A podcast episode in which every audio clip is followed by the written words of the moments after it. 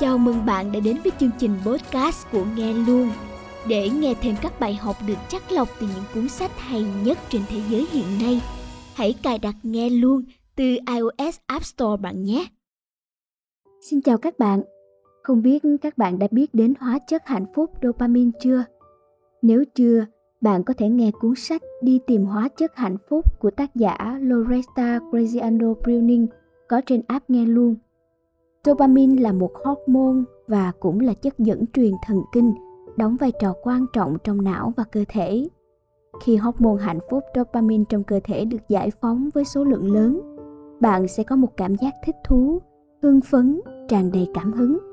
Ngược lại, mức độ dopamine thấp sẽ làm giảm động lực, giảm sự nhiệt tình, giảm khả năng tập trung và hạn chế điều chỉnh các chuyển động của cơ thể vậy nên khi nào bạn buồn chán, chẳng muốn di chuyển, chẳng muốn làm gì, thì lúc đó bạn đang cần tăng mức độ của dopamine.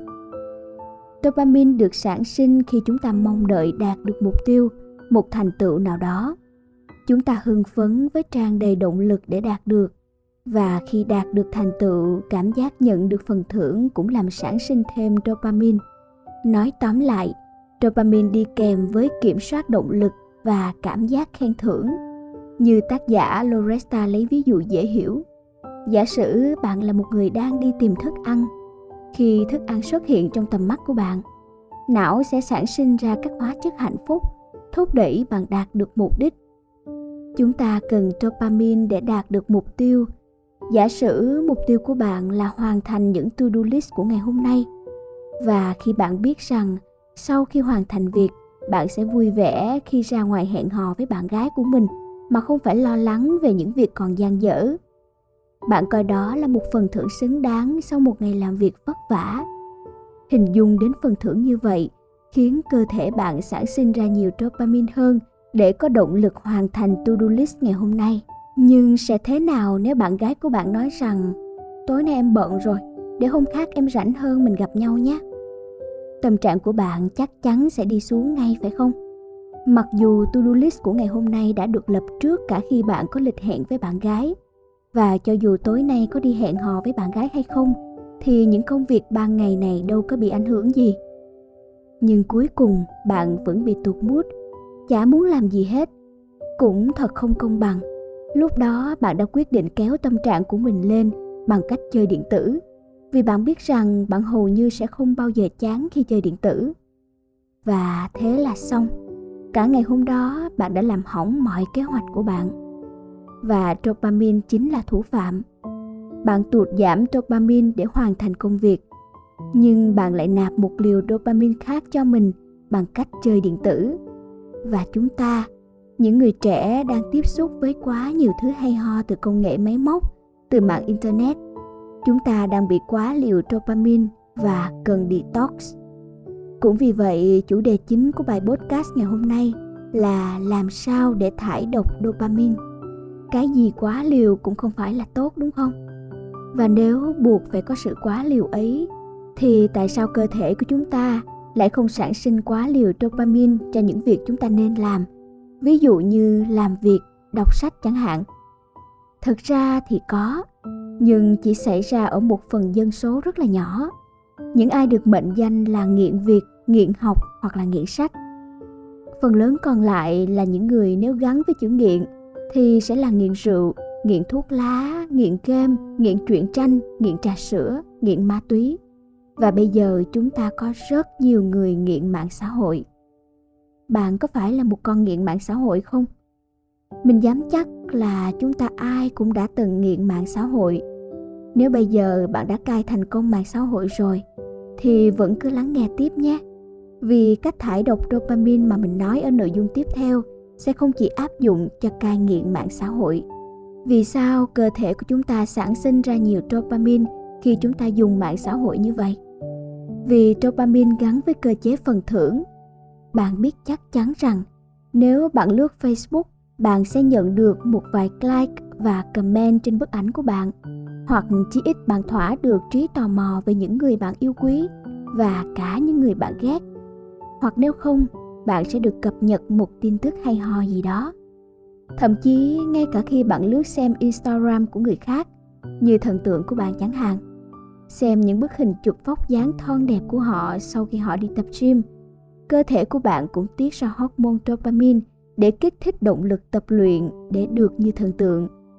Nhưng đáng nói là bạn chỉ hưng phấn một lúc và rồi bộ não của bạn lại bị hấp lực bởi những hình ảnh liên tiếp khác. Một người bạn của bạn đang đi nghỉ mát, du lịch ở một nơi rất đẹp và sang chảnh. Trong đầu bạn lại có một ham muốn khác, đó là được đi du lịch. Bạn đánh chữ địa điểm du lịch đẹp lên Facebook. Bắt đầu từ đây, bạn đã ra dấu hiệu cho những kẻ săn mồi trên mạng xã hội.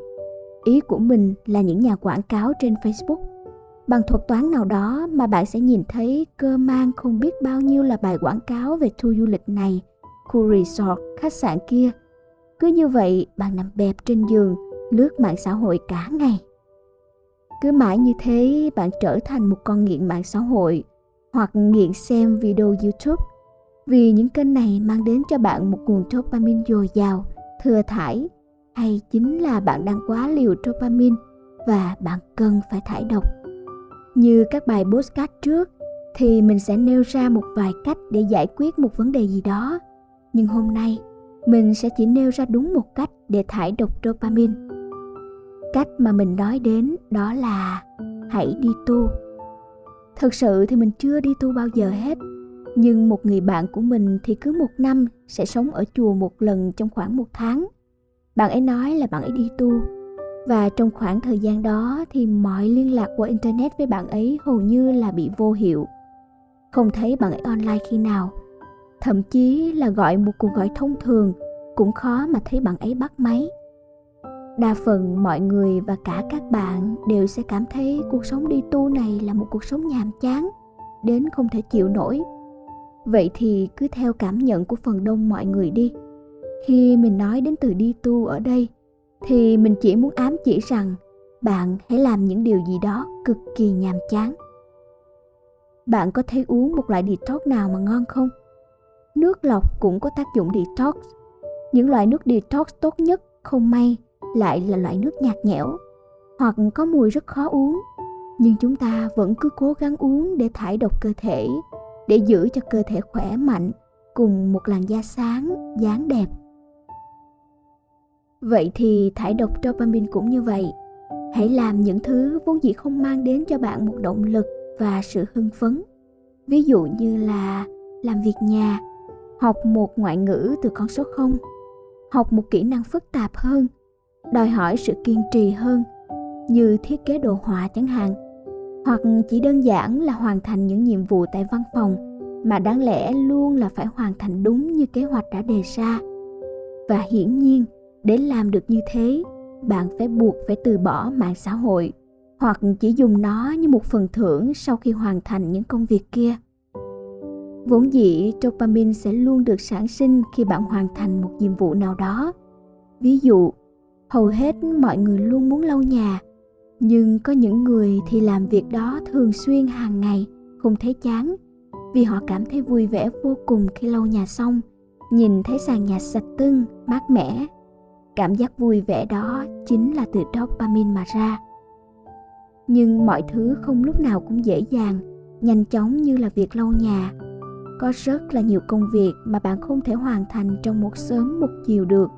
Một năm, hai năm, có những việc mà chúng ta có khi mất gần cả cuộc đời mới theo đuổi tới nơi. Gần đây thì mình xem một bộ phim của nhật bản.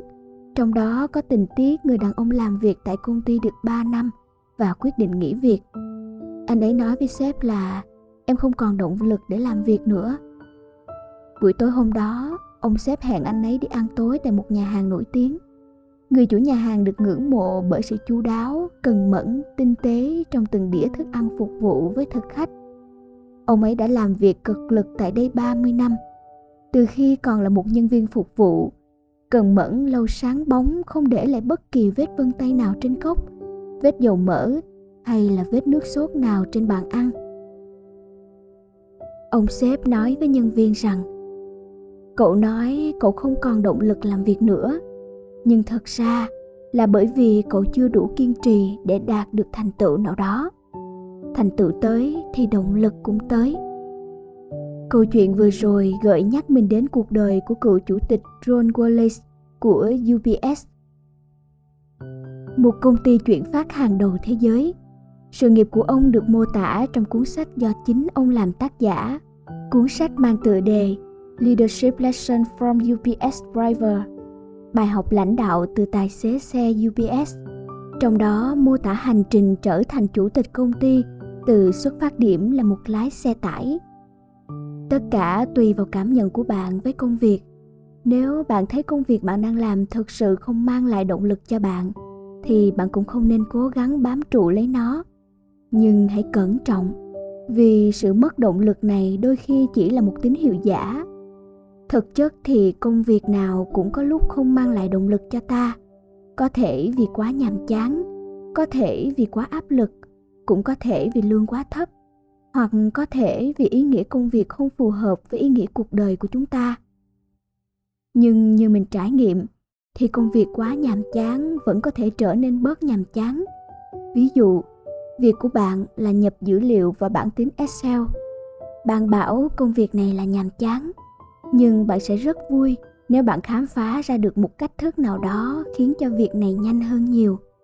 Công việc áp lực ư?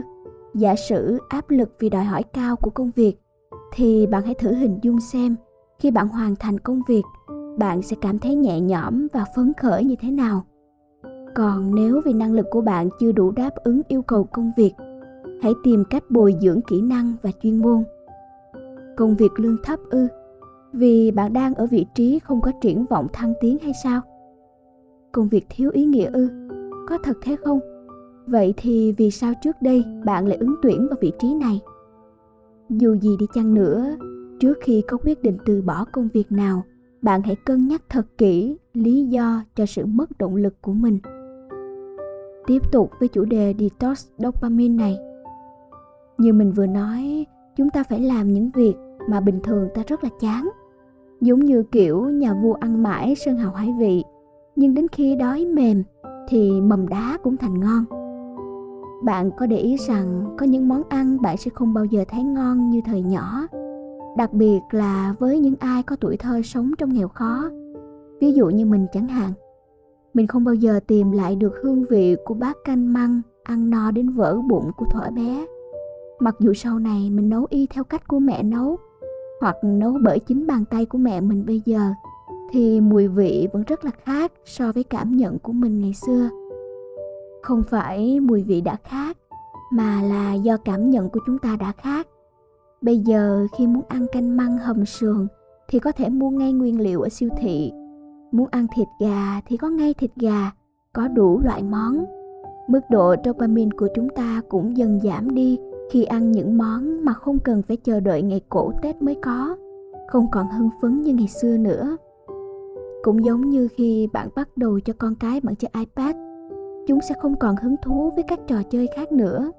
Lúc đó, chúng cũng bị ngộ độc dopamine như cách mà chúng ta ngộ độc mạng xã hội facebook hay các mạng xã hội khác gây nghiện cho chúng ta bằng cách liên tục có những bản tin mới, quảng cáo mới, post mới, khiến chúng ta không phải đọc đi đọc lại mãi một bản tin, xem mãi một bức ảnh. Nếu bạn đang đọc dở một bài post trên facebook mà bạn lỡ nhấn nút quay lại, thì lúc sau bạn khó mà tìm được bài đó nữa. Bạn hãy thử cắt mạng internet trong một ngày để bạn cảm thấy không có gì là chán hơn lúc đó bạn sẽ buộc phải tìm gì đó để làm. Bạn sẽ nhận thấy việc học tập thật là thú vị, thật tuyệt vời khi nấu xong một bữa cơm. Hay đây là ngày đầu tiên tôi hoàn thành to-do list của mình. Bạn cũng sẽ vui hơn khi dành thời gian chạy thể dục, nói chuyện với một người bạn mới quen, hoặc là dành thời gian trò chuyện với những người thân trong gia đình. Nếu bạn không làm được như vậy, thì cứ dần dần mỗi ngày bạn giảm thời gian dùng mạng xã hội xuống một chút, từ 3 tiếng xuống còn 2 tiếng rưỡi, từ 2 tiếng rưỡi xuống còn 2 tiếng. Cuối cùng, có thể bạn chỉ lướt mạng xã hội mỗi ngày 30 phút, thậm chí bạn sẽ bỏ hẳn. Qua cách thải độc dopamine từ mạng xã hội, bạn sẽ nạp thêm được dopamine từ những hoạt động mà bình thường bạn cho rằng không có động lực để làm. Và đó là cách để chúng ta cân bằng cuộc sống nói không với trầm cảm và sống một cuộc đời có ý nghĩa.